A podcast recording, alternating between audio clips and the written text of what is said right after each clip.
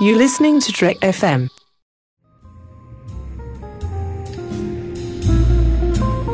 There was a little bar in Mill Valley where all the Starfleet trainees used to go. The 602 Club. You know it. I was there more times than I can remember.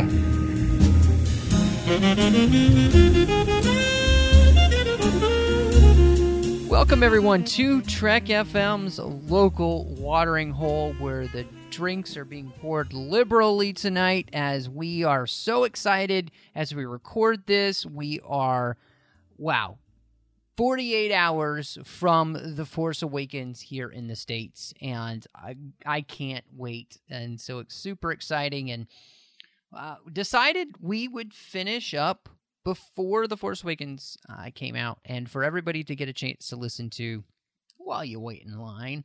Uh, our talk about the Last Command, finishing up the Thrawn trilogy, and and uh, what we thought might represent, you know, a seven, eight, and nine. And so, before we jump into that last book in the Thrawn trilogy, just want to remind everybody that the 602 Club is part of the Trek FM network proudly. We're on iTunes at itunes.com slash Trek FM. We're also online at trek.fm. You can find us on Facebook at facebook.com slash trekfm. And of course, you are also on the Babel conference there on Facebook. Just type Babel into the search field on Facebook or go to our website at trek.fm, click discussion on the menu bar, and you can find all of our shows there we're talking about in our listeners only discussion group. And of course, you know what? We've got our own website at trek.fm. And you know what? I'd love to have some feedback from you. So leave us a voicemail. Look in the sidebar on the show page. Go to speakpipe.com or send us an email if that works for you at trek.fm slash contact and just choose the 602 Club. Wow, guys, we've made it uh, to the end of the Thrawn trilogy. Uh, there were times I didn't know if we would because I've got so much reading on my plate with literary treks and everything else. But um, I gotta say, just thank you, uh, Bruce and John, uh, for doing this. It's a big commitment, and I really appreciate you sticking with me through this. Well, it's been my pleasure, Matthew, because I knew at the end of every book I was going to be able to look forward to speaking to you and Bruce, uh, or at least your evil clones about these books. And uh, I, you know, it's kind of bittersweet to bring it to the end. What do you think, Bruce? I've been wanting to read these books for quite a while. It's been a long, long time in a galaxy far, far away since I've read these books, and I'm glad that you invited me into this so we could discuss it. So I enjoyed discussing it with John, and also, yeah, I I like discussing it with Matt too. that guy's a jerk. I don't know who you're talking about. That I don't like him at all. That Matt is better though. oh, yes. yes. the clone. yeah, he's so much cooler than the original. Um, with his dead eye oh, stare, making no no noise at all. He's got such a steely gaze. Yes, you know it just. woo! Oh man, just gives me chills. But and a I'm, stylish I, you know, brown robe. Yes, yes, exactly. Uh I don't know if he's selling sundials or what under there, but anyway, I wanted to ask you guys as we wrap up this series. Um, first, wrapping it up, what are your impressions of the Thrawn trilogy now? You know, I, I know we all had uh, thoughts coming in, but uh, you know, after you got a chance to reread it, you, you know, we're all older than when we read it the first time. What are your impressions now? What about you, Bruce? when I first read it, uh, and I mentioned this on the first show when we talked about Heir to the Empire, I was not really Star Wars didn't work for me as a book, as as literature. So reading it back then, and also the fact that I thought that it was meaning no new movies kind of depressed me. So I didn't get into it as much as I think a lot of other fans did. But now here we are, what more than twenty years later uh, I actually liked it more now than I did then. But I also like the idea of seeing the take of an author that writes a book then and his perception of taking the Star Wars galaxy in one direction and then comparing that to what has happened since with George Lucas and the Clone Wars and Rebels and the rest of the EU and now these new canon novels and soon to be, like you said, very soon, uh, The Force Awakens, and so on. So I really enjoyed uh, exploring the writings of Timothy Zahn in these books. Yeah, you know, I, I agree with you, Bruce. It, it was a lot of fun to revisit these. Um, my reactions were were decidedly different, uh, just on a book by book basis. Um, and since we're talking about Last Command, like I enjoyed Last Command a lot more this time than I have any previous time that I've read it. I'm not entirely sure why. I like I have sort of a handle on it, but like I've been trying to like go through and figure it out. But the the biggest impression I, I think anybody who hasn't read these should go back and read them, especially now that they're legends and they're not official and everything, because in a sense they're a really interesting first draft. Like you could these are like uh, I view them as novelizations of first draft ideas because there are, and I think especially in Last Command, kernels that you can pick up from these that we're going to develop into what we got with the prequels. Um, but they're very rough here. You know, like they're they're not quite refined to the point that they're ready for prime time. And I like I just I think that I also think that that's very interesting because you very much get I you know it does feel like Star Wars, but it feels sort of like the Star Wars that was you know like when when they came out with that comic book adaptation of Lucas's first Star Wars screenplay. Like it feels rough like that. Like all of the elements are there, but you can tell that you know with the benefit of hindsight where all of those tiny elements that you picked up on there where they were going to go. So I think it's a very interesting exercise. It was almost as if, like you said, being a draft. It, Yeah. it, I, I wasn't sure as I kept reading it. There was, like you said, those little hints that reminded me of elements we saw in the prequels, and I thought, did George Lucas read these and say, "Oh, I want to borrow some of these ideas," or was it the other way around, where George kind of gave some ideas to Timothy Zahn that he used in his novel that George kept in the back of his head, to then, uh, therefore, he used in the in the prequels later. Yeah, I, I I would err on the side of believing that, but I think I, I I mean Zahn is a good enough writer that I think that there are some things that he might have uh, in development he might have pushed something in a direction that helped convince Lucas not to go in that one, and vice versa. Um, so yeah, I, I think there I think there was probably an even trade somewhere along the way. It's an interesting thing. Uh, you know, I see the way in which a lot of this story has a a very dim mirror of the prequels. You know, um, the expansive galaxy, the politics involved, all of that kind of stuff. Really, you know, it, it has that. Um, but at the same time, you know, I took it the completely opposite way as I was reading this. Obviously, I'm thinking about The Force Awakens coming out, all the trailers that we've seen, and I'm only talking about trailers, but we know that um, there's going to be an Imperial remnant uh, that has reorganized itself into the First Order. And they're going to have a new leader, and it's going to create a sense of war again in the galaxy, in very much the same way that, you know, this is set five years after Return of the Jedi. That's set 30 years after Return of the Jedi but there's kernels of that in there. And what was really interesting to me is that in the end, this story, uh, as I was reading The Last Command here, it was all about the lightsaber. It was all about that lightsaber that Luke had lost. Yeah. And and not only that, but you know, obviously we're going to spoil this book rotten. So if you haven't read it, stop right now and go read it and then come back. If you had read it, enjoy the fact that you may not have read it in a while. We're going to talk about all these things. But the fact that, you know, C'baoth had taken the, the hand, they had found the hand of Luke and the lightsaber. They've cloned Luke, but it's that lightsaber that comes into play. And especially as at the very end of the book, where Luke passes on that last bit of his father and his heritage to Mara, just as Obi Wan had handed him that lightsaber.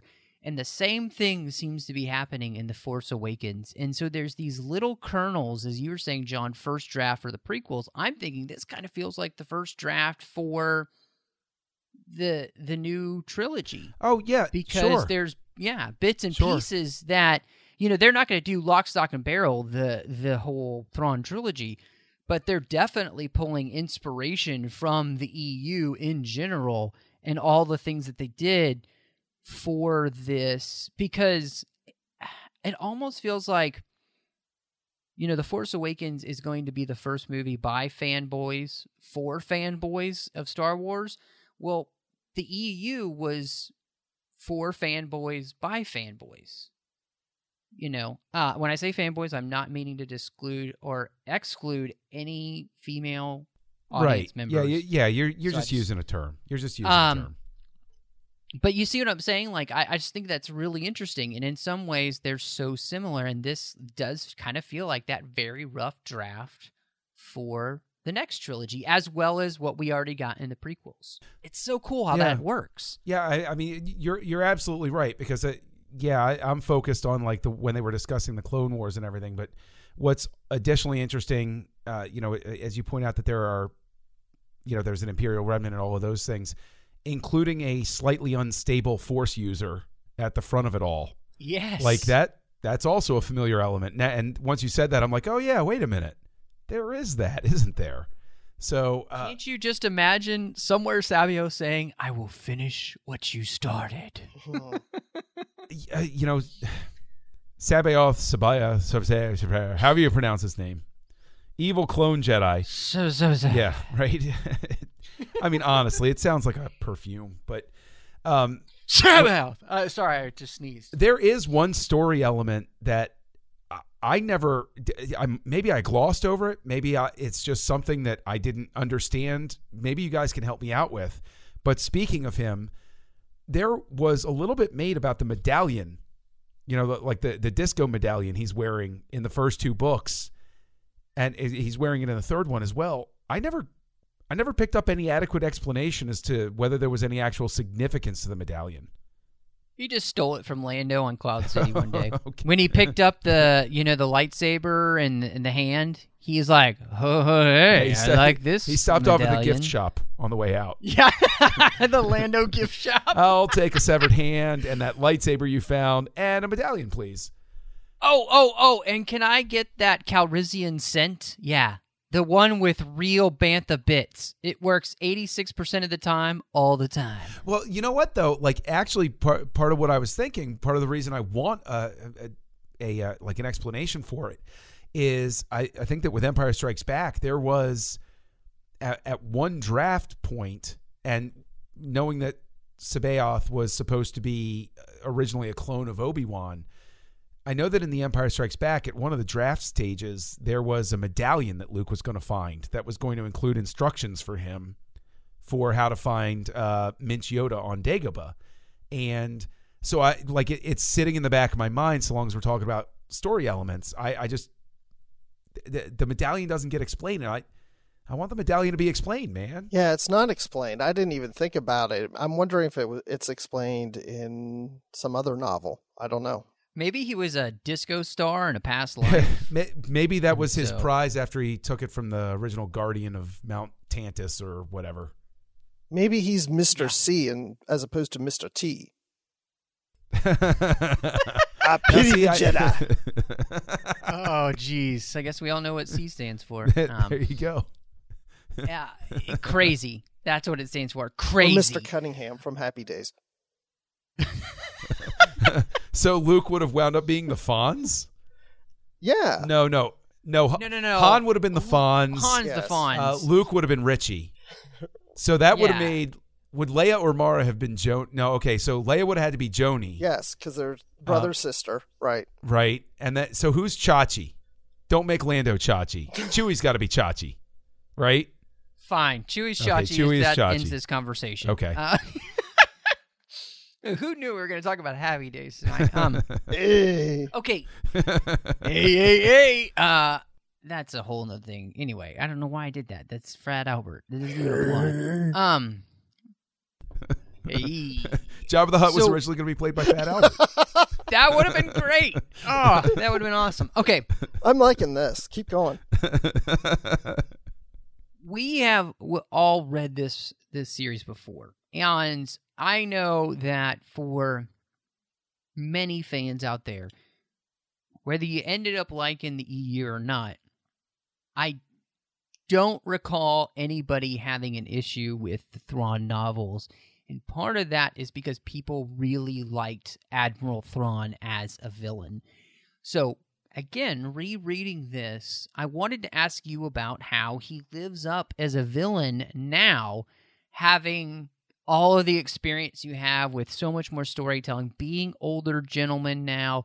Um, you know, we're not just Ouch. eager fanboys lapping everything up. We've we we have a lot more experience uh, between us. So I just kind of wondered how does he play for you now and is he as strong or is he stronger than he was, you know, say the first time he read through this trilogy? Wow. Um, Now remember, Thrawn- you're an older gentleman.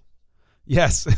well, in my day, back when I first read Thrawn, Sonny, let me tell you. you know, I I was definitely one of those people that revered Thrawn the first time I read the series. I was like, oh, great, great villain. But Bruce, I got to give you credit for really calling out, and I paid attention to it after we had discussed Heir to the Empire.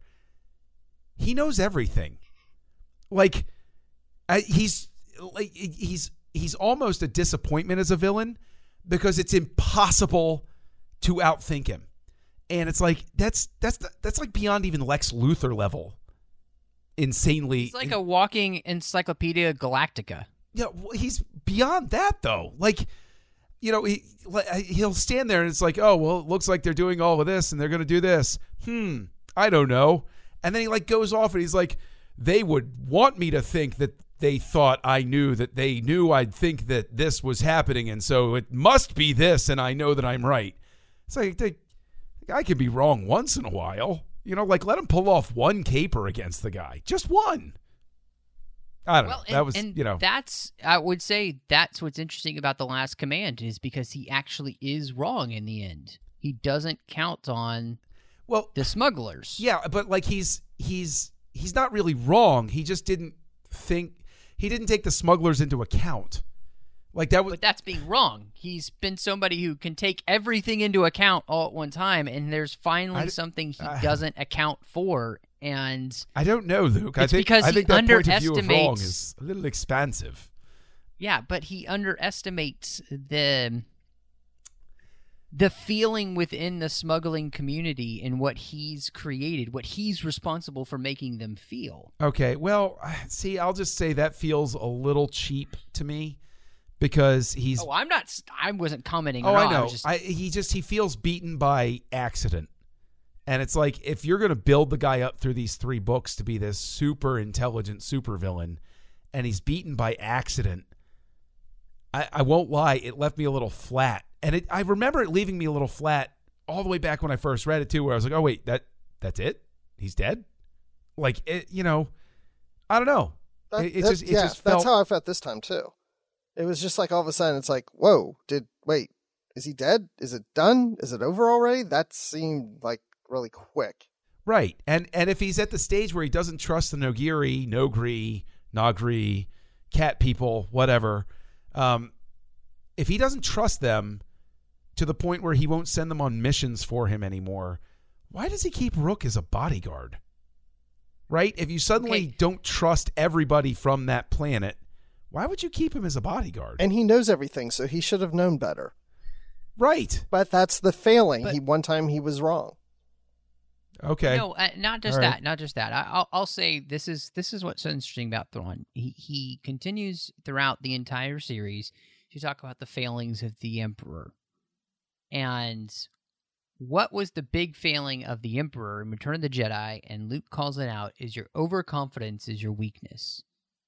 And Thrawn has the same issue. He is overconfident in his ability to be able to judge what his enemy is going to do, and that finally catches up with him. Not only his overconfidence in his enemy and what they're going to do, but his overconfidence in himself to be able to control a crazy man, which by its very definition is crazy because nobody controls crazy people because they do crazy things. So that's what I love about him is he's so overconfident in his own ability to control that he becomes hoisted on his own petard.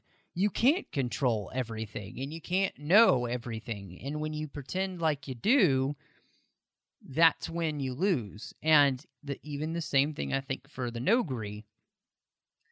Th- The Empire has seeded its own doom in its treatment of all of these things, whether it's the Noghri whether it's the people under them, whether it's the way that they've uh, brought in and they've treated C'baoth and tried to control him. I mean, there's an arrogance and a presupposition and an overconfidence that becomes their own doom. And that's Star Wars. You know, that's the original Star Wars trilogy. Um, is and and that's also the story of the prequels is that overconfidence of the Jedi leading to their doom. So there's this whole thing throughout. I think the the, the Star Wars saga is not thinking too much of yourself that you you set yourself up to fail. Uh, and I think Thrawn thinks too much of himself and his own ability, and he sets himself up to fail.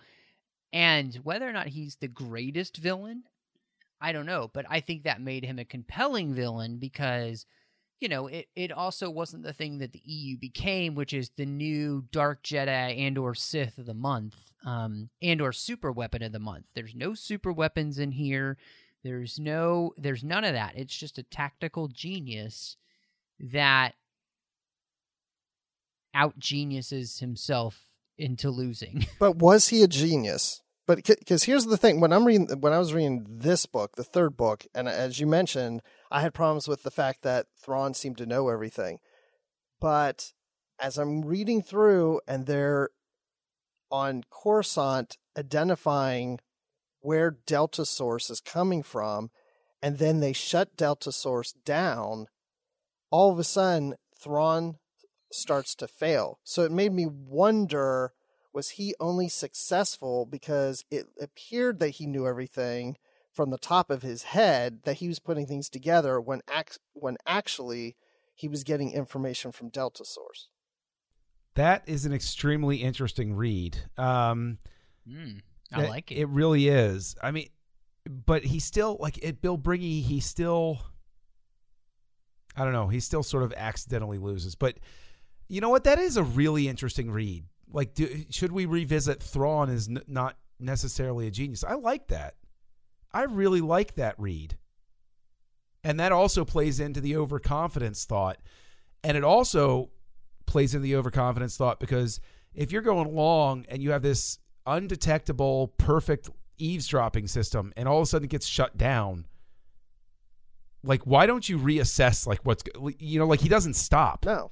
He doesn't stop and go, "Ooh, okay, we got to figure some things out here and and get everything going." It's like he's on Again. Jeopardy and he's given the Right. answers, so he's arrogant and look at me, I know all the answers. And they get No. to the final round, no one gives him the answer. It's like, oh, I'm gonna lose. uh, Bob Dylan. He, no, he's Cliff Clavin.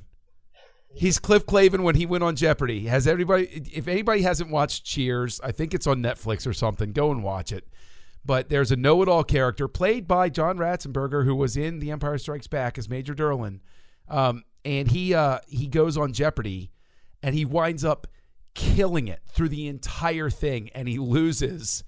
Uh, and I won't give away his uh, his final answer, but um, the uh, the the clue was like three three uh three names from from history and he gives this answer that's like technically correct but he loses everything because it's it's obviously very wrong so there you go Thrawn is actually the Cliff Clavin of uh Grand Admirals I like that But I think I like that, Bruce, because I think that it is both, honestly. I think it's a bit of both. You know, I, I think he has a well placed source and he is smart. Uh, but I, I think to me that his genius and his is is overshadowed by the overconfidence, especially when I look at him trying to control Sabo, and I just it, the idea of bringing somebody who is insane into your inner, you know, sanctum uh, of all your plans and thinking that you're going to be able to control that person that it really t- showed me that this guy he's just he thinks he's the you know the deal the shiznit you know and he's just he he's overplaying his hand, and and so Who's the more insane, the insane or the insane who thinks he can control the insane? You damn lunatic! I knew you were going to say that. uh, uh, you know what though? I will say that uh, a, a character that I did enjoy the first time that I enjoyed even more this time was Pellaeon, uh, because I thought he was very Yes. sympathetic because he was, he's you know he's part of the empire, but you don't hate him. He's just he's like a career military man, and uh, like he's at the end of this he's very human. Like when it, when it all comes crumbling down, and he was there for Endor, and like he's going down with the ship again, and he's like, "Oh man, again, oh bummer." Like I, I, you know, you don't feel sorry for him because he's a bad guy, but you, you understand the humanity, the human moment there of like, oh, this would have been better if we just hadn't even tried because this hurts even worse. you just hear him going, "Son of again." Yeah, I get the Ah, impression that totally he's true. retiring and he's moving to Tatooine and just going to sit in the sun and said, "Yeah, I kind of got caught up with the wrong crowd and I just decided to leave." so so wait, did did he get retired and he's refurbishing an old skiff and he's going to go sail the Dune Sea for the rest of his life? yes, that's a that's Okay. the perfect retirement right there. Or maybe went to Jakku. hey, I'm going to throw that one in there. Hey, you know, one desert's the same as the next. Yep. Well, yeah, just drinking away in Tatooinaville, you know, looking for his lost shaker of salt. Some people think that it was a Thrawn to blame, but it was my own damn fault. Ugh. okay, uh God, we are on fire. You know tonight. why? Um why? Because The Force Awakens is coming out real, real soon for us. that and Ruby spiked these holiday beverages. Um Yeah. okay there there again there's a lot of storylines going on and uh, one of the storylines that we do get here is this whole idea of the smugglers alliance of them you know there's a big vacuum that's been had because luke killed jabba the hutt and they were all responsible for that our, our nice uh, band of merry fellows and that has created a shift in the smuggling world and Karrde begins to bring these different smuggling factions together to create an alliance to help the New Republic. He he he realizes finally that, and this was what I thought was so interesting is that kind of turn that we see in Han, but we're we're getting to see it in a little bit more detail with Karrde, of realizing who do you want to do business with. You know, do you really want to be doing business with slavers and people like the Empire, or do you feel like it might be a safer galaxy to be in with the New Republic? And I, I, I there's part of this storyline where I feel like it's a little bit too in depth, and it's kind of it.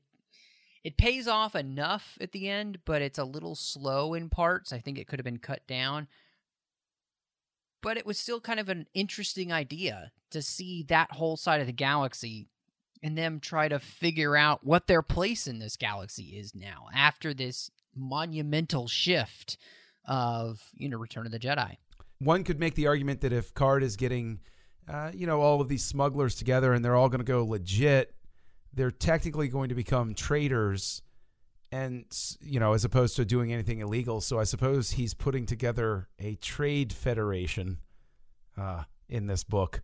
Just throwing that one out there for you. is that legal I'll make it legal. Uh, you know, I agree with you that, that this part could have been trimmed down.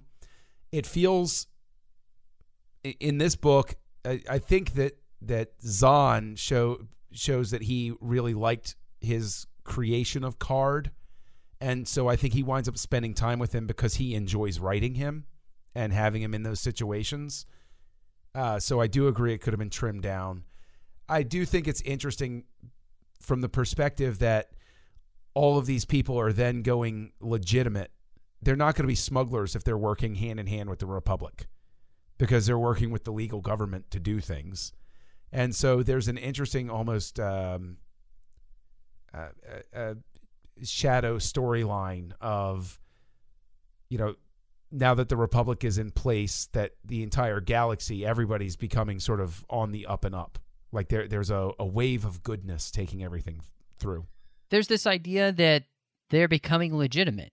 And that struggle, like we saw with Han, of letting go of that roguish nature and being okay with being, like you said, on the up and up. You know, I, I thought that was that's the part of the story that I thought was really interesting, even though it could have been trimmed down a little bit because there's some page count in here that you could probably chopped out about 15 to 20 pages of their storyline and still ended up at the same place. Or yeah, and but not just cut them outright, but given more time to Mara and Luke. Uh, Yes, I would have. I would have liked to see more time with Mara and Luke through the story. Um, I think that there is a lot going on in this book, and uh, the ending. I mean, by the end of the book, it just felt very crowded. There were there were too many people, too many cooks in the kitchen, basically, and it just it felt like uh, he felt almost obligated. Uh, Zahn almost felt obligated to have everybody in the same room while everything's going on, and it's kind of like I, that was something that jumped out at me was you had the fleet fight going on, but none of our main heroes were partaking in it, and that didn't feel right. Somebody from the core crew should have been flying or on a command ship, whether it was Leia or Lando or Chewie and Han or or or even Luke flying in it. I mean, Luke couldn't be because you have to have the big showdown and everything. But you know, like, did, did anybody else have that same sort of feeling of like, yeah, you know, why are they all here when you you know you could make me care more about the space battle by having you know uh, Leia's mind versus like say it's Leia's mind versus Thrawn's mind and Leia's the one that outwits him. You know, like by spreading out the heroes, you have I think a a, a healthier mix, a, a you know a more substantial ending overall. Well, that's more like the Star Wars movies. They're more spread out like that. I mean, they're they're together and then they get spread apart, and one's doing one thing, one's doing the other for the ultimate result. And I did feel that way when it got to the end. Uh, it felt like it, we were getting to the end because everybody's in the same place, and we knew that they weren't all going to die. So, if anything, because I couldn't remember exactly how it ended from when I read it years ago, but I thought, okay, which one of our main characters is going to be the one that kills, say, was it C'baoth? And it did feel a bit crowded, a little too convenient to have everyone there. Do you think that possibly the way that it ends was Zahn's very clever way of showing that Thrawn, even though he is kind of the main villain, that the heart of this story has been about the direction that the Jedi are going to take in the future with Luke. And therefore, that the heart of the story became transferred from what happened to Thrawn and him being the really bad villain to what was going on with Luke and Mara and Leia. And that's kind of why everybody ended up in that storyline because that it, it's it's kind of a subtle thing. I feel like that's maybe where Zahn is. That that's the point of the theme here. Uh, that the heart of what's happening here is not just what's going on militarily, but it's it's what's happening with the Force. I don't know. Am I way off base? Does that make it? Does that make any more sense? No, that that make that makes that makes perfect sense. I mean, yeah, you're right. It is ultimately always going to come down to you know the the light versus dark as personified by you know the Jedi versus the dark Jedi or Sith um, or Knights of Ren or whomever. Um, and so that's always going to be at its core, but I don't know, like it can be that while having people in other situations. I mean, you know, to speak to the, I mean, very clearly in these books, Leia's going down the road of being a Jedi. So you still have that, you know, light side, dark side interplay with, you know, if, if Leia's outsmarting Thrawn at the battle or, or something like that. Like, I, I don't think you sacrifice that, that core story element by not having all of the heroes in one place, unless I'm misreading you. Like I, I'm trying to, I think I'm speaking to the the point you were making that like this does transition from military battle to force battle, but in the first two books, in the first three quarters of this book, there's so much concentration on the military battle that to suddenly in the end of it completely switch the focus and make the space battle feel like an afterthought I, I think that's what sort of undercuts it. No, I, I, I agree um, with you. I just uh, that was something that came to my mind while you were talking. Like maybe maybe this is the point, but I do kind of agree with you. In the end, that story feels truncated. You know, it it doesn't feel as important as it should have been, especially with the end of Thrawn. Um, and uh, I think you're right. It would have been kind of cool if it had been like Lando outwitting him, uh, or Han and Chewie or something like that. You know, it just the most unlikely person, uh, kind of like a Hobbit, uh, un, you know, taking down Thrawn. Uh, but in the end, I still think that kind of happens with the smugglers. That unlikely, uh, you know, look down upon group that he doesn't give enough credit to are his undoing. And, and now that I think about it, that's actually kind of cool because it's very, you know, the Lord of the Rings hobbitish kind of thing. That that group that you just don't pay any attention to, they're to get you every time. Sure, sure. Um, I, I did, you know, speaking of that, I did find it was interesting that on Wayland, which basically seems to function as evil Endor, like the natives were they almost seemed like a response to the Ewoks in terms of making them more vicious and intimidating. But at the same time, the role that they play is as playthings of the evil overlord. Um, so I thought that was, you know, that that was an interesting thing where it seems that the overlooked group of natives on the planet was handled this time and so, I guess to speak to your point, that's where the that smuggler group steps in as the overlooked one. So maybe it was a, a swap, uh, you know, between the two groups for who was going to play that role. Sure. Yeah, uh, I I agree with you. Um, well, switching over to the assault on Coruscant, uh, you know, it, it's it's an, an interesting thing. You know, the way that Thrawn decides to jump into Coruscant and do this action very much like Grievous at the end of episode three, that battle there. But, you know, he throws cloaked asteroids in orbit so that they'll decay around Coruscant. And then the, you know, we end up here with uh, the New Republic scrambling to try and figure out a way to find them. And I wanted to ask you guys about what you thought about that storyline there. And then of course the resolution to it because you know that's that's the other big part is is not just the storyline itself but actual le- resolution. I would have liked I was hoping not that I want anybody to die, don't get me wrong, but I was hoping that one of the asteroids would actually get through the shield and crash onto Coruscant. I thought, "Oh my gosh, something big is about to happen." And then oh they figured it out.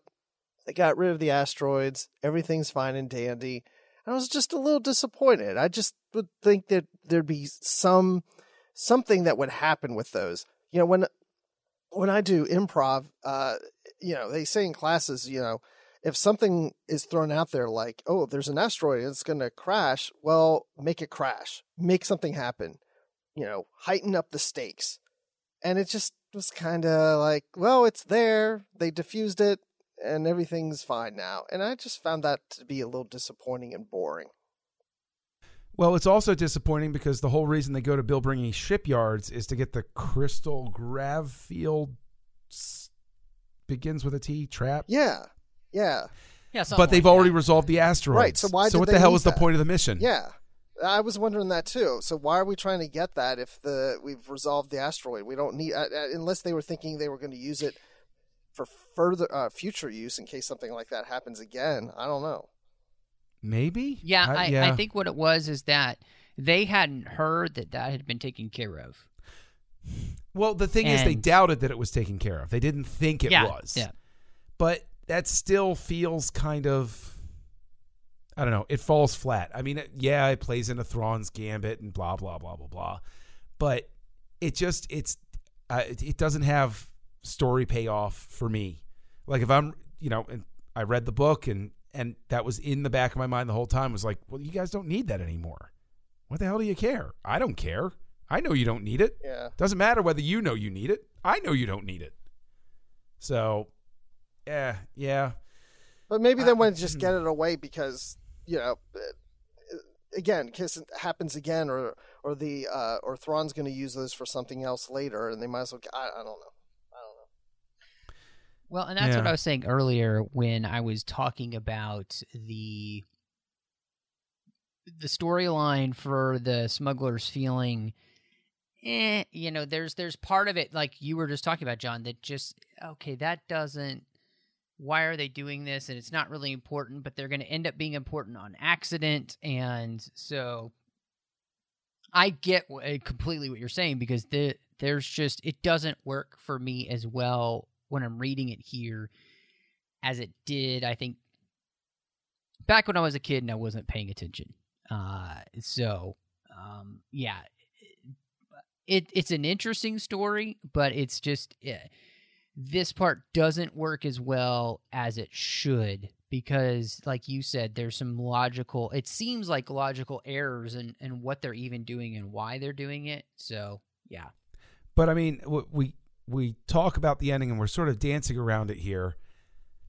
I I have to know because when this book first came out, and every time I look at the cover, I'm reminded of this. This is the first time I can consciously remember a piece of artwork having to do with the story spoiling the ending for me yeah because I remember looking at the cover and seeing the brown robe and the blue saber and remembering the conversation from Dark Force Rising about the special project at Mount Tantiss, looking at the cover and going, "Oh, she's going to kill a clone of Luke." Of Luke. All right, and it was like it's right there on the cover. It's like make me work for it a little bit.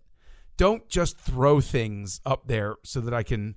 I mean, yes, uh, you know, Bruce, you have the beautiful posters behind you, and the the posters are there, and you can see a Death Star and Vader and lightsaber for the original Star Wars poster, and you can see story elements there, but there's nothing there that's giving away what specifically happens at a certain point.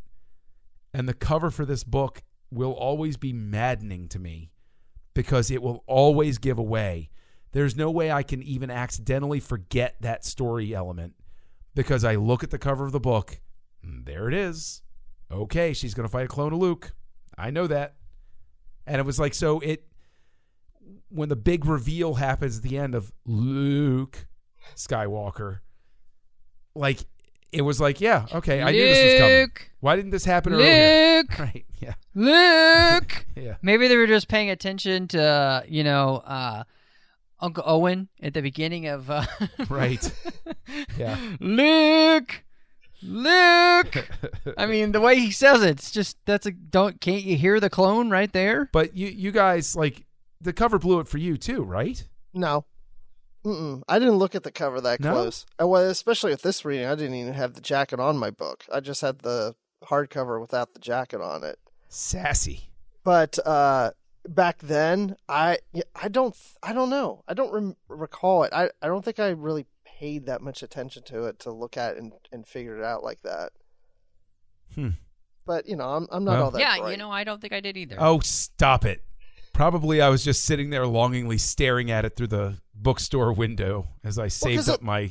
It looks like Mara money. is fighting Luke. The thing that gives it away is, like you said, the the saber color, because it should Yeah. be green if it's Luke, but since it's not green, it's blue. But I, I don't think I spent time to think it through that. I also did not agree with her outfit on the cover. That camouflage outfit just didn't work for me. It's kind of weird. Yeah, doesn't look Mara like at all. No. Um, I I do want to move on to the mountain takedown because this is the huge part of the story where we end up. Uh, the rumble in the jungle, as we were talking about on the other side of the the what do we call it? You know, the other side of the bar here. And so, uh, you know, this storyline for me, again, it is the heart of this whole saga. It's really what it's been building to with Mara and Luke, and that's really where I thought was interesting because, you know, Bruce, you talked about in the first book, Mara, eh, whatever. Uh, you're waiting for her to get interesting, and this is where I think all of what he's been doing really all of a sudden paid off. That the storyline became about Mara and Luke, and that I don't know. To me, it felt really organic, and it it, it worked. I I really like this part of the resolution. So, what did you guys ended up thinking about this? You know, mountain takedown on Tantiss. Well, it worked for me, and I do like Mara a lot better now in this book. It paid off because in the other books, I just felt she was more whiny and more out for revenge and just pissed off all the time and now we're seeing different sides and different dimensions of her and her wanting to protect uh, the twins and Leia and Han and and struggling with should she kill Luke or not and then the resolution to that was pretty cool. So them being on Wayland together and her and Luke bonding having a nice relationship I in, in some ways I felt like Luke was a little too accepting of her. Um the fact that she's saying she wants to kill him and she used to work for the emperor he just seemed very much the the boy scout to yeah well you know i, I can overlook those it's you know i almost wanted to hear more that maybe luke had more of a crush. Like there was just he was giving her excuses because he thought she was hot. See i would have liked to have heard something like that. Uh yeah I, I i can't disagree with you bruce that uh if he had written more directly about some sort of attraction that would have because anytime that it the the books speak about like Luke wondering if you know there's a future for her it would have been interesting for him to be entertaining the thought consciously of you know I really like her a lot.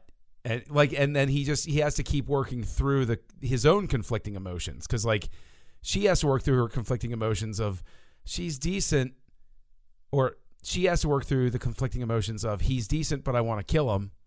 And you know he has to work through the conflicting emotions of she's decent but she wants to kill me.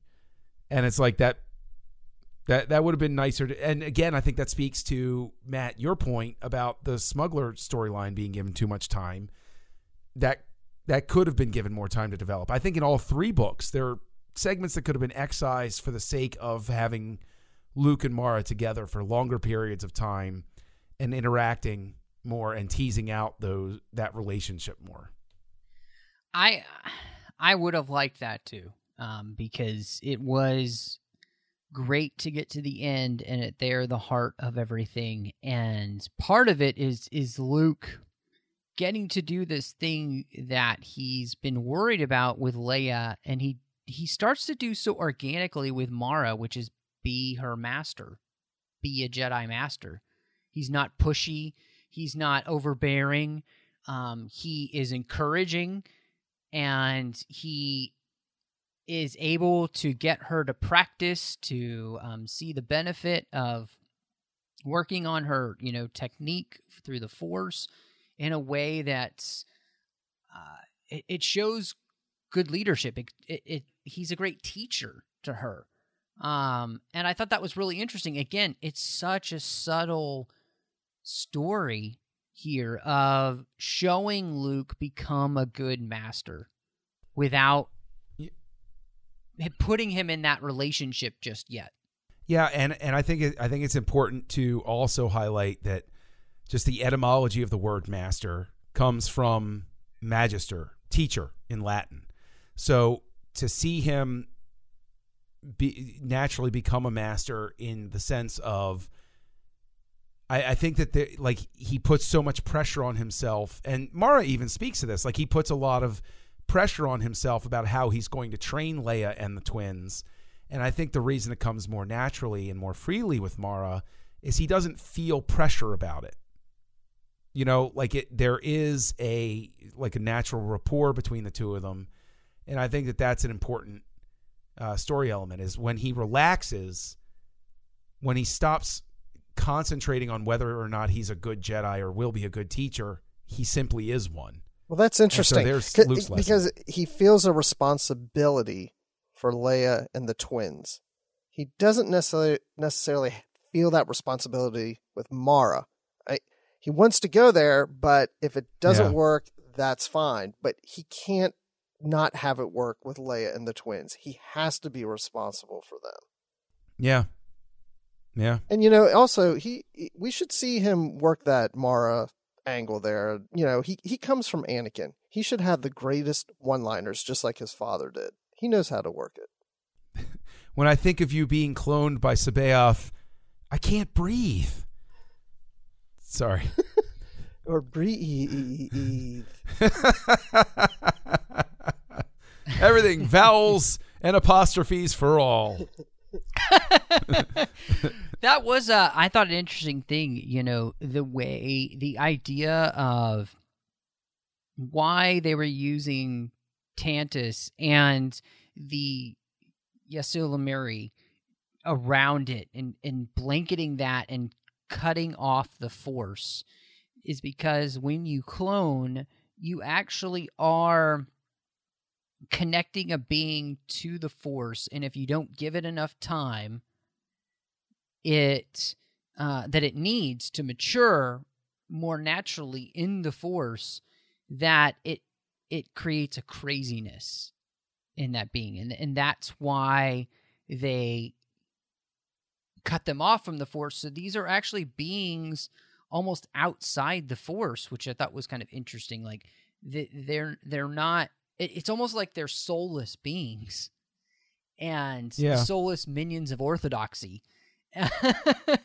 and Yeah. it's it, it was really interesting idea because um you could tell that this clone of Luke had been cloned it seems like with the force so that he could take on Luke as an equal Yeah, but he was he was like a a puppet for C'baoth, like through the whole thing. Like he doesn't even talk. He's like zombie Luke, and Yeah. you know, uh, uh, it's interesting because very obviously the notion of midichlorians is not there. Like it sort of is there, but isn't there. Like it, he- like the whole ysalamiri thing, it, it almost speaks to this idea that that there is a, a a scientific explanation for this spiritual side of existence. Um, you know, sort of like naturally occurring here, but with the clones being raised outside of the force, I think that the the biggest story element, and I think the thing that saves it, that even gives you room to retcon, to leave this story intact after the prequels come out, is that they speak very specifically about these types of cloning cylinders, and that these clones are being grown way faster than normal, like twenty something days, twenty one days, or something like that, and uh, like somebody even says that's impossible, and like you find out that maybe it's not like you can go back and you can retcon it in a sense to say that like what the E Salamiri make possible is that these clones can be grown in less than 10 years. Like that's what becomes possible for them. Whereas like the Kaminoans, you could retcon and say they're able to grow those clones because that is enough time for these beings to mature in the natural order. Well, because they definitely, I mean, they have growth acceleration, but they spend an exorbitant amount of time, you know, five, six, seven, eight years, it seems like more of their life is in training. You know, they don't grow so fast that it's what, 20 days or something that they're Right. able to Yeah. do this.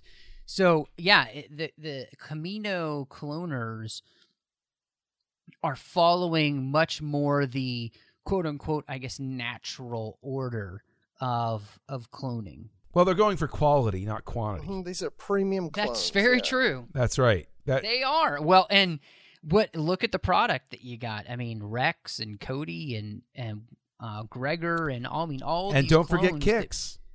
Kix uh, from yeah, that's the only right. one that from, we know is going to survive all the way out. that is that is very true. Um, so I, I think that that was a really interesting thing. And then uh, I wanted to touch on the very end of the book after the rumble in the jungle, which was, you know, this small scene at the end where we talked about uh, it became about the lightsaber and Luke passing it on to Mara, and the really building that relationship. I, I thought it was so wonderfully done. Um, she what I love is that she has a bit of Han and or Leia in hi- in her that kind of roguishness, that kind of snarkiness and everything. And Luke is that, you know, very uh, he's that genuine down home boy, you know, he's that farm boy. And he's such a uh, a good person, and I, I think those two, you know, again, they they make this great pairing that will go on to be, you know, the one of the key couples for the EU. But I have to say, I feel like, especially with the end of this book, I feel like Zahn has done such a good job of not just pushing them together arbitrarily, but slowly weaving together a tapestry that leads towards you wanting Mara and Luke to be together. You know, I mean, uh, as as a guy, I'm a shipper of things uh, with relationships and shows. Always have been. I definitely became a Luke and Mara shipper after this. I've never heard the term shipper before this moment. And um, Because you're an older man, remember? I'm an older gentleman, Bruce. You're right. Get me my mint julep, please. I uh, I have to get back to the nursing home. Look, I'm going to say that I can't recall whether this was occurring in my head back when I was a, a teenager or whether this is just because I am an older gentleman and, and perhaps my brain is a little lecherous. But when I got to that coda scene at the end of the book and she's standing on the balcony, please tell me I'm not the only one that in the back of my head I see this scene as occurring after something you can't really show in a Star Wars book, if that makes sense. Something has happened between Luke and Mara that maybe is a little lethal weapon 2ish. Oh, shame on you, John. Shame on you. Come on, on the Oh, on the so only they- one. they on the maybe- only one. Okay, there you so go. maybe this was It was on the uh, cover. after a, a, a close encounter, we should say. Um, I would say that they learned that all beings are one in the Force.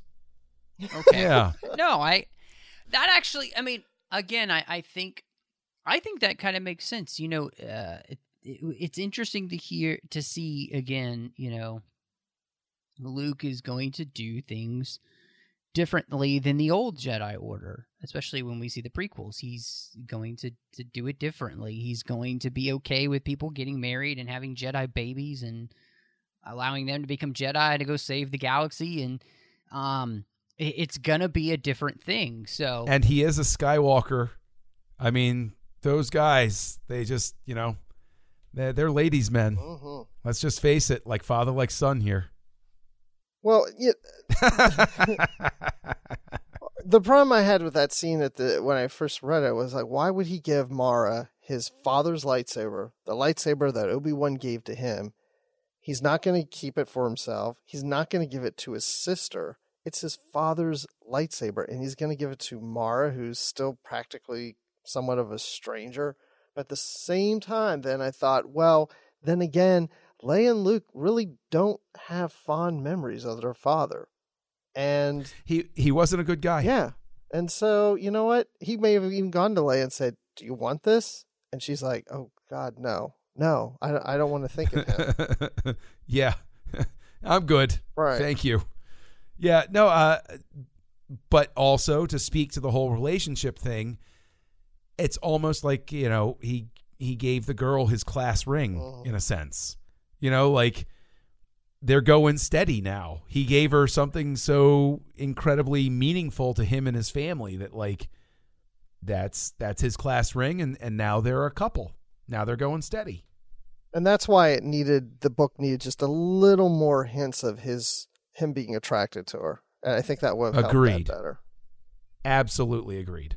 it's funny. I, I don't think I feel as strongly about it because I think, I think throughout all of it, it maybe he's just being too subtle. But I I do feel like Zahn is put something in that relationship that goes beyond oh she wants to kill me and you know uh, I, I feel like there's something that luke can feel through the force about mara that's letting him know this is somebody that i need to be involved with. I need to be involved with her training in the force but i also need to get to know. And um, that's why he trusts her instinctively because he's trusting the force. And that's one of the things i like about luke in this storyline that zahn tells us is that luke is very committed to the force itself. And i think that leads me into the next thing that i want to talk to you guys about which is with great power comes blah blah blah blah blah. Luke reflects on this idea of how to instill in these new Jedi, especially Jaina and Jacen, who he's going to train, even Leia, maybe Mara, the importance of the power they wield and what to do with it. I, I thought that that was such a great and interesting message that, you know, power doesn't make right, especially since C'baoth has been telling them, look, the Jedi fell because we didn't rule, because we didn't use our power. Um, it, it would have been different if we had been the ones fully in charge and not allowed weaklings to take us over. Uh, this is a really great theme throughout this series. Yeah, I mean, you know, that's it in a nutshell. You know, like I, I think that what Luke works his way through by, you know, developing his relationship with Mara, you know, to speak to that point is relaxing about the responsibility. Like the responsibility paralyzes him through the first two books, and then then in here in the third book, he sort of figures out the balance of like, you know what, whatever happens is going to have to happen, and you know that's his next step as as a Jedi toward master. Yeah, he's not power hungry, so he's not going to go down that path that uh, C'baoth told him about. You know, Jedi need to have power. He comes. He's that farm boy that comes from a good upbringing, and I think he senses that good in in Mara, and of course in his sister and the twins. And it's not about power; it's about being the best of yourself. And he wasn't seeing that in C'baoth or Thrawn or anyone. And so, if anything, it discourages him from seeking power and doing the opposite and just being the best that he can be and helping these individuals. Well, and this is going to be interesting because, you know, the EU is going to take this into a place where the new Republic Jedi become much like the old Republic Jedi and that they're too tied to the new Republic. And part of that is because we didn't have the prequel trilogy to to really let us know what the mistakes of the Jedi Order were. And, you know, it, it is interesting when we talk about this in like uh, the prequels that, and we look towards The Force Awakens, it seems pretty clear that Luke hasn't gone off and started off a Jedi Order yet. And it almost. I'm that's the thing I'm the most interested to see is why that hasn't happened, why Luke hasn't taken that plunge because it seems like an important thing. And at least the setup here that Thrawn gives still fits so well within, I think, even with the prequels of the way that Luke's handling things. He hasn't rushed into this or anything like that. He is searching the Force. He's trying to understand. And I just I, I find that fascinating. And that's one of the things that I really in the end I love about this trilogy is that Zahn did such a good job of not rocking the boat so much that it actually still is pre- pretty congruous with the prequels. Uh, and sets a great stage for some other things to come. Like, you could almost have kept a lot of this and started a new EU from this. You know, I, I just it, it showed me just how strong the ideas were that Zahn was working with, even though he didn't have the full picture of everything George was going to create. Well, it even works with the new film, even though I haven't seen the new film as of as of this recording. But when he, Luke hands over uh, his father's lightsaber to Mara, and knowing that that lightsaber appears in the Force Awakens, I thought, well, you know this could work somehow. You know, we we now have found the lightsaber, and over the course of the next twenty five years, something has happened to it that it's changed hands or or whatever, but we now know it has been found. And somehow it gets from Mara's hands into others' hands later on down the road.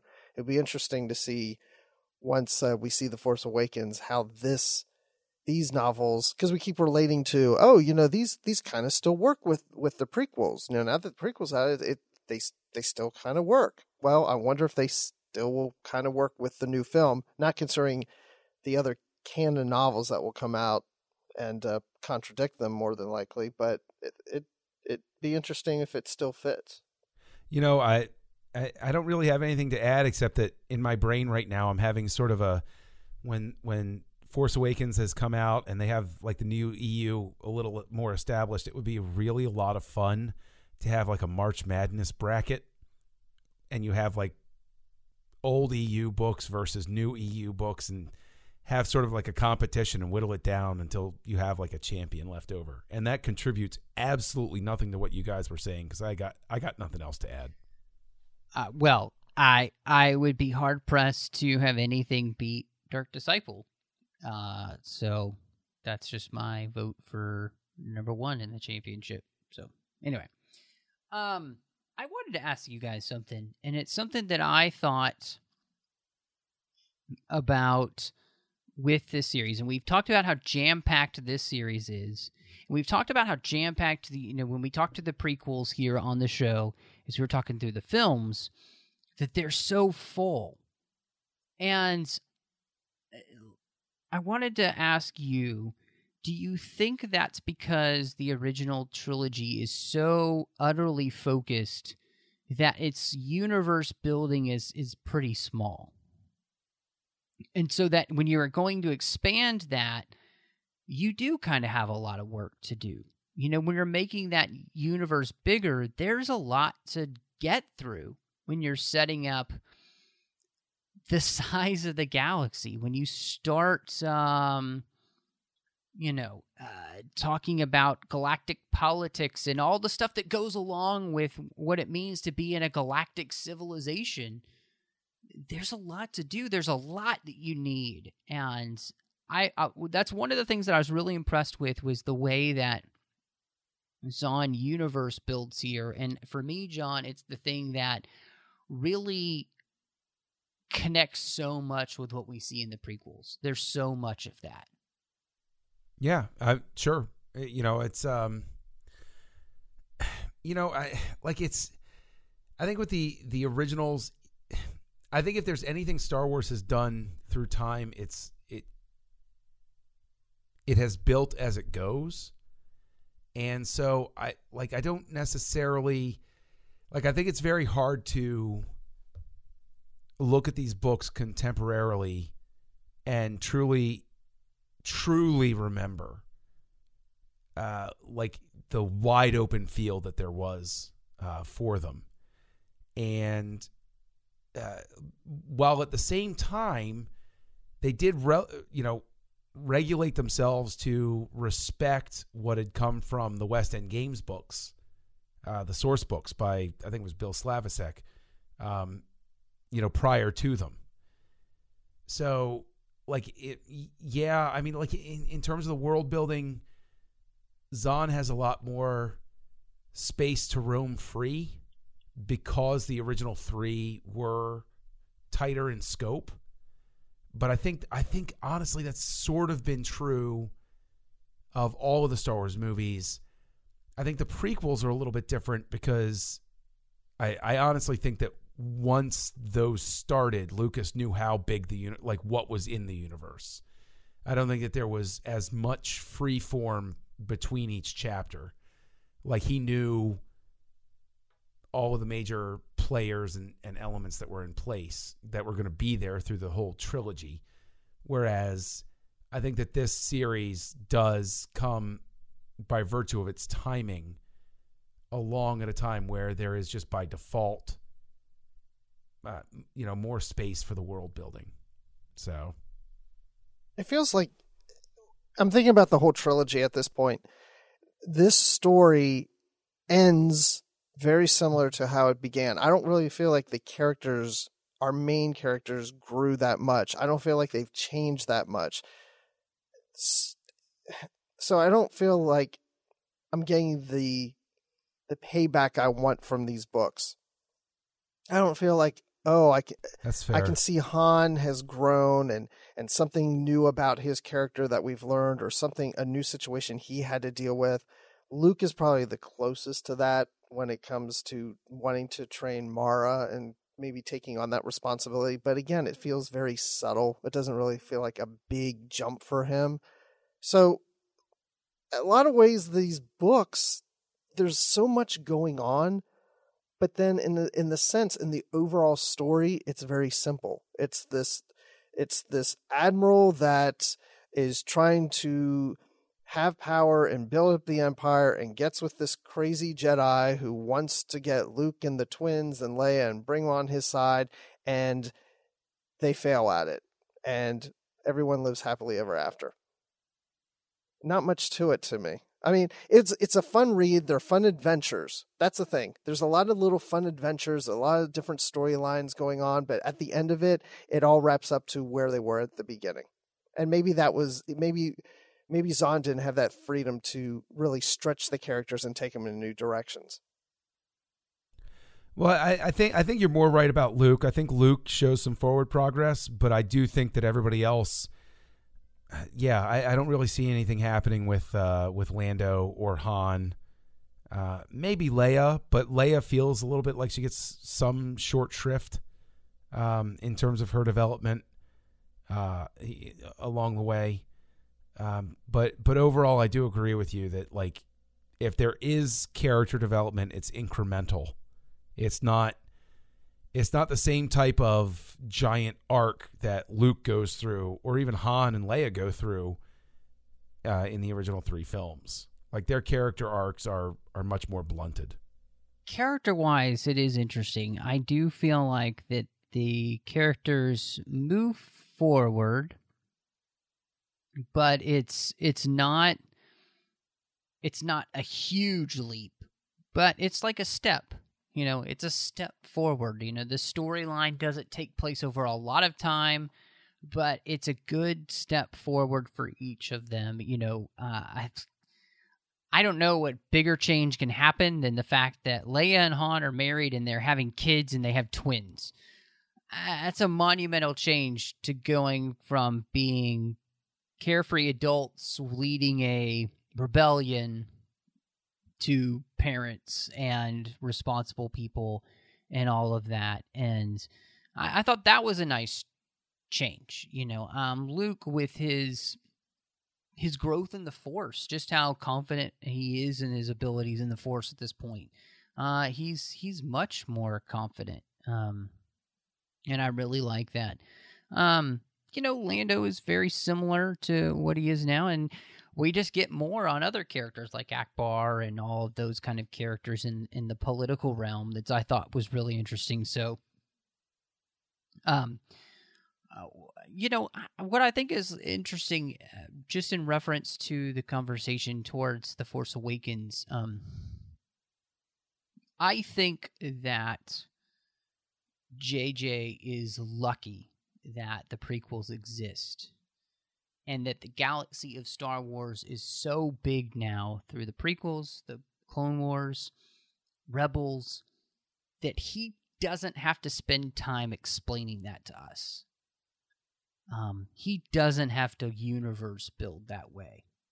George already did that, and I think he's going to reap the benefits from that. Whether they consciously reference the prequels and or give them credit within the film um we already know there's going to be things from there that have crept in like flags on Maz Kanata's castle and that kind of stuff. Just little tiny things, all of these kind of things. Um, even the fact that I can accept the different planets that we'll go to. The Clone Wars has already conditioned me to be used to this, you know? Um, and it's it, that's what I see that uh, Zahn had to do in this trilogy so that you could set up an EU because it's called an expanded universe. He's expanding the universe. George did the same thing in the prequels, and now you know we get to reap the benefits from it with Episode Seven. So I just think that's a that's a really interesting thing. So, um, and uh, you know, I on a whole, I I have to ask you guys, how do you think that this universe expanding and this universe building? Do you think that Zahn did it well for you then and now? Um, you know, acceptably. Uh, I mean, a lot of the stuff that he uses, and this is not a knock. This is not a knock on on, on the world building. Um, like a, a lot of what he introduces are elements that were capitalized on again by the West End Games books, that were uh, similar to what Rebels is doing, using unused development concepts and repurposing them. Um, so that it was, you know, a, a, discarded Joe Johnston sketch becomes a new ship that we meet. Um, you know, a, a new ver, you know, like a, a, discarded version of the Star Destroyer becomes the interdictor cruiser, um, and and those sorts of things. I, I think that I think that Zahn does a good job of of world building in the sense that some of his descriptions are extremely uh, vivid and believable and uh, like visually there in, in your mind. I think some of his world building is not phenomenal because I struggle with the descriptions of some of the things through all three books. Uh, not the least of which are the Noghri. The, the image of them sort of shifts in my brain through all three books um, until finally I have sort of a Reman looking creature in my brain um, like you know that Ron Perlman as as a Reman, only a lot shorter, um, and more wiry and uh, uh, a, a, bit darker gray. Like you know that that's what I walked away with uh, this time, but. Uh, like in, in in terms of his world building, yeah, he does set up a lot of stuff, but at the same time, a lot of what he's setting up is really just characters designed to power the story forward. And I think one of the one of the great missteps of the old expanded universe was while they jumped around, which was an interesting way to do things. And so like after I forget what they had right after Zahn's books, I, but I, I want to say Truce at Bakura. I could be wrong. It might have been Courtship of Princess Leia. Well, anyway, they jumped backward in the timeline. And um, what was really interesting about that was it you wound up losing a large head of steam with regards to Mara Jade and Talon Karrde. Very obviously, these books were set up with the idea that we would get future books and they would use these characters going forward the same way that we use the original trilogy characters in this series. And so Unfortunately, there's no real room f- to pass a baton, uh, but there they did grow the family, and I think that that you know that's the biggest part of his world building. I think it's a great seed. It's a great seed to start the EU. I think we were introduced to a different time period, five years after the Return of the Jedi, and we're getting a look at the state of the galaxy and what's happening and introducing ourselves to new characters and some new worlds. And it definitely got me interested this round because I haven't read all of the EU, but it definitely got me interested to want to go and read some of the other books.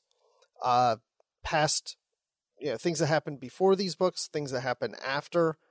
Um, it's just i think it's a great seed it's not it's a big epic adventure these three books but it's not a huge important chapter in the overall saga. It's it could be skipped, uh, but I think it's a fun read. I think that the adventures are there. I think it feels like Star Wars, but it you can't relate them to the films. These are definitely would these would not be a seven, eight, nine, regardless of what we're getting now. these do not have that same build of episode four starts with a farm boy who then conquers the M you know, the empire. Then in the next film, he you know, goes against the Empire and and faces his, finds out that Darth Vader's his father, and then the next movie it's redemption of his father, and he faces him and the Emperor. I mean, those are big sweeping things that are going on in that story. I'm not feeling that from this. It's just a big adventure, and like I said, the characters pretty much where they were at the start of the story, but they're fun, and I would recommend reading these to anyone who's a Star Wars fan. I would definitely take tell Star Wars fans to read these. Uh, what I love is um, that the world building. It's just interesting, you know. It it opens up when I think about um, a non prequel world. What Zahn is doing is exactly what the prequels needed to do to expand the galaxy to understand what a you know galactic government and that kind of thing with this battle what we're really fighting for all the different factions involved. And it's good. You know i is it perfect? No. But is it good? Yes. And and that's what i liked uh is is that it still feels good even now. And that is impressive. Most impressive. And you know, I'm I'm glad that we did this. I'm glad we went back and reread these because I appreciate them more even now. Even though I won't rate them as highly as I did before, I appreciate them I think more than I did before. And so on that note, Bruce, what is your rating for Last Command and then what is your ranking for the books? Ooh, wow okay, so uh, the first book I gave for uh, whatever stars or whatever, I gave four hot chocolates, I think it was, and the next book, uh, Dark Force Rising, I gave four, and I think there were four flying rocks. This book I liked the best out of the three. This was the payoff. This is everything I was hoping to get that was leading up to this point when I was reading through the other two novels. I did like Mara Jade more. I like the fact that uh, you know the the good guys won. I mean, who wouldn't want that? I did like the fact that they uh, the the characters did more together than maybe they as a group than they did in in the other books. But all in all, uh, I would say my ranking is this one's my favorite. Uh, Heir to the Empire second, and then Dark Force Rising as my third. Uh, and then the ranking, uh, the, I would give this one four and a half U's in Luke's name. That's a lot of a lot of U's. Luke, Uh. Luke. All the U's, U's. four and Uh, a half of them.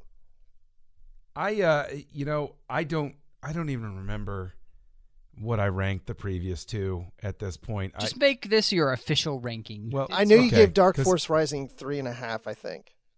I did. It was three and a half. I so. probably gave Heir to the. All right. Okay, then I think I probably gave Heir to the Empire four. I probably gave. I, I'll I'll take your word for it. As one older gentleman to another, we have to respect each other's memories here. And Oh, what did you say? I can't hear you. Speak up. three and a half for Dark Force Rising. So, uh, man, I'm what I'm going to do is I'm going to wind up giving this four, and then retroactively knocking Heir to the Empire back down to three and a half, because this is the best one. It's decidedly better than Heir to the Empire, uh, because it has an ending, um, which was one of the things that ticked me off about Heir to the Empire. And so I, I think just across the board, this is my favorite. This time around, Dark Force Rising winds up at the bottom of the heap. If I have to give them sort of like a ranking order, it would go Last Command, Heir to the Empire, uh, Dark Force Rising. Um, I had a lot more problems with Dark Force Rising this time around than I did previously. Um, but all three of them are better than Aftermath. You know, um, man, we're gonna have a trifecta because I I do think this is the best book. I think Zahn had really found his footing.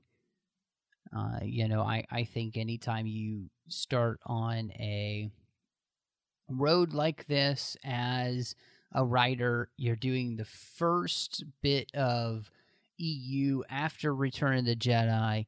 You're setting the stage for everything. It's a lot. It's a it's a big. I mean, you've been served at the big old plate of don't mess this up, and um, I I think Zahn delivers, and I think uh, Last Command is a solid four four and a half book because it really does wrap up well. Um, it could have been perfect if the ending, I think, honestly, had been a little bit longer and some of the smuggler part had been cut down so that the ending could have you know i mean we wrap everything up real quick If he if he could have at least either confirmed or denied what my my brain said and just told me what they were wearing while they were talking, it would have let me know.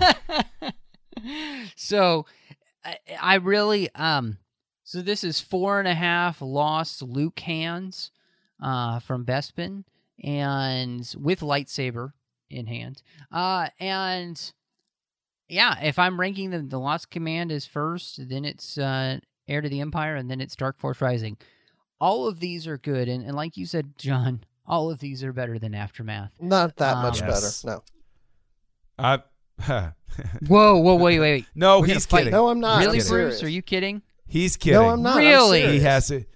I I refuse to believe that you're not kidding. wait wait wait wait wait. okay explain yourself If anything, I appreciate Aftermath even more after reading these because I thought they were pretty much on the same level. I only like these a little better than Aftermath because these are characters I'm familiar with and the situations I'm familiar with. Aftermath, I don't think was that bad of a novel. It just didn't live up to the hype and it was introducing new characters and I'm very interested to see where those that those books go in the in book 2 and 3. Well, you're wrong. So, Okay. Um I I would say that I think that these are better written. I think the storylines are more interesting and part of that is because that the new characters that Zahn creates are connected with the characters we already know. And that's the important thing. In Star Wars, you were always connected to especially in the saga, we're always connected to characters that we know in the beginning. Uh, and the new characters that you introduce are the ones that are connected around them. No matter where we are in Star Wars, the, look at the films. You know, we start with Luke, we get Leia, we get Han, and everybody else is revolved around them. In the prequel trilogy, it's Obi Wan. We start off with, and he's connected to Qui Gon. He becomes connected to Anakin. We connect everything else there with Yoda. Uh, it's it's all characters we know, and everybody else we know to love. We get to know through them, um, and I think that was the mistake with them with Aftermath of not allowing us to have that experience in the books. Whereas the other books that we've gotten, say especially Lost Stars, Lost Stars takes place on a completely different side of the coin. So therefore, we are having to create whole cloth new things for a good reason. But at the same time, Claudia Gray creates a fascinating, exemplary look at the Empire, which is something I think we've all wanted to understand of what life was like in the Empire. So there, we're already being fed as fans. At the same time, she creates fascinating characters that are worth following. And I think that's what Aftermath lacked and I think it's going to get rectified in Aftermath to Life Debt and the rest because Life Debt, it looks like it's going to be a story about Han and Chewie, most likely, um, with m- those characters he introduced in, in the last book somehow playing into that.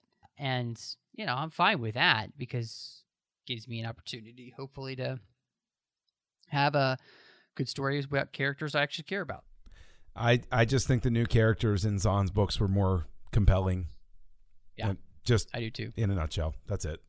But I, I'm gl- thanks for. I'm glad you shared your opinion, Bruce, and I don't. I don't knock it. You know, I mean, again, this is all opinion. You know, guys, we're not here to make you feel stupid for liking. What I feel you really like. stupid um, now.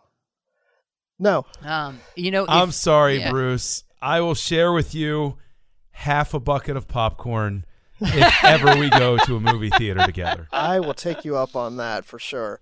And just again, I put these ahead of Aftermath. I'm just saying I don't think I don't I don't see it being that far apart. I like the characters Yeah, in and that's o- that's I did okay. like them. Okay. Dr. Dre? Yeah, he's awesome. I like Mr. Bones the best. Mr. Okay. Bones was sweet. Nobody's going to Mr. pick up with the rap Yeah. with, with Aftermath No. Records. Come on. Nobody? Yeah, sorry. Nobody? I- Come on. I don't know enough. Never rap. mind. Go I'm sorry, ahead, No, go man. ahead, all right. rap. Ruby doesn't play enough rap on the, you know, the.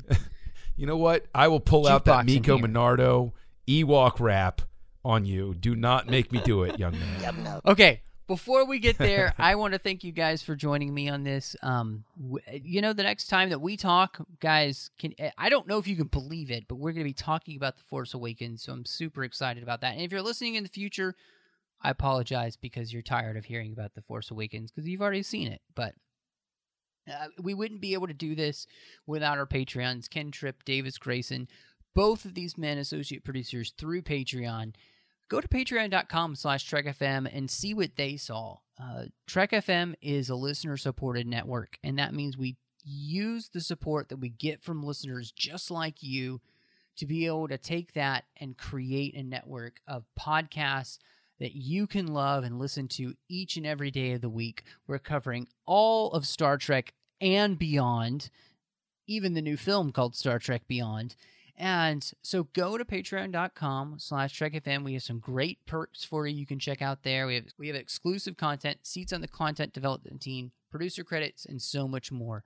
Again, that's at patreon.com slash trekfm. Now, guys, uh, of course, uh, before we go, each of you has things that you've got in the hopper, things that you're doing. And um, honestly,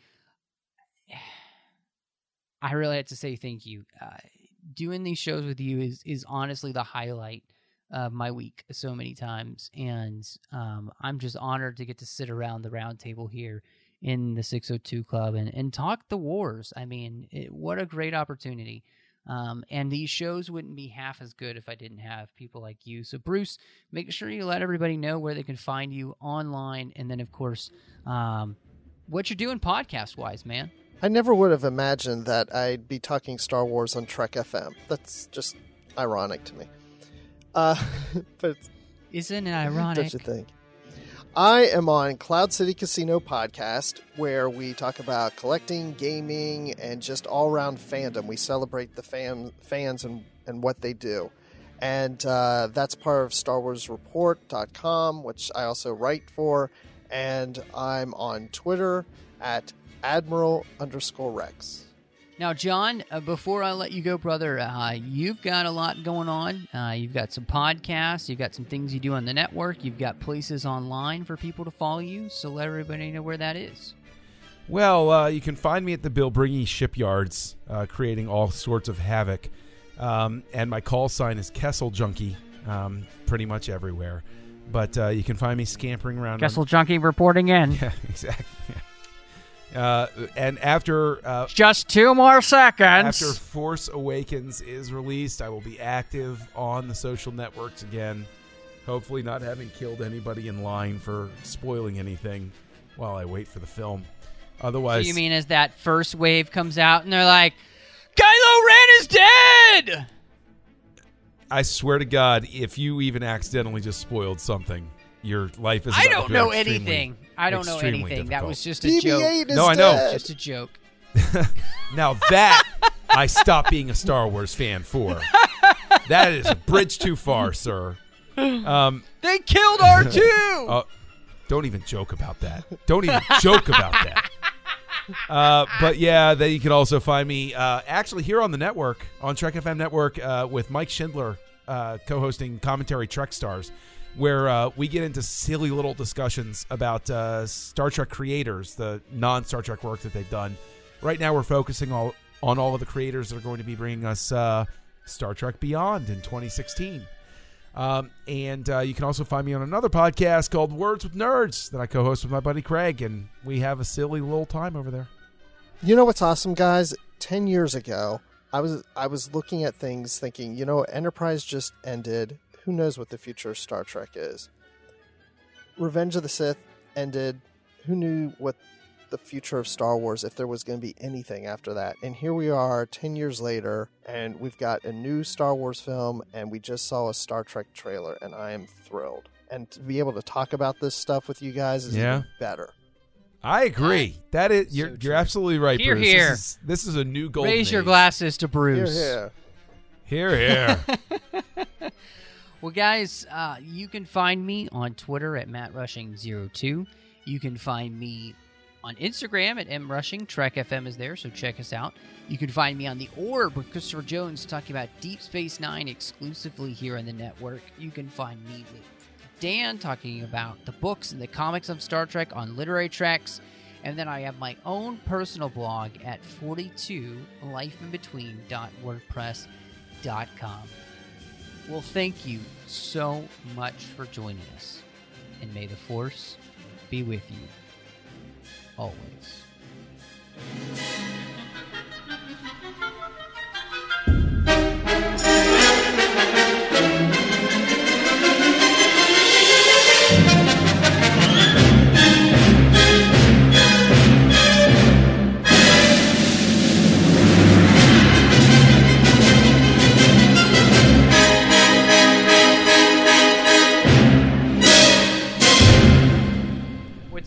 I still have the action figures, the the Laura, uh, the Mara and Luke uh, action figure that comes with the comic Mm.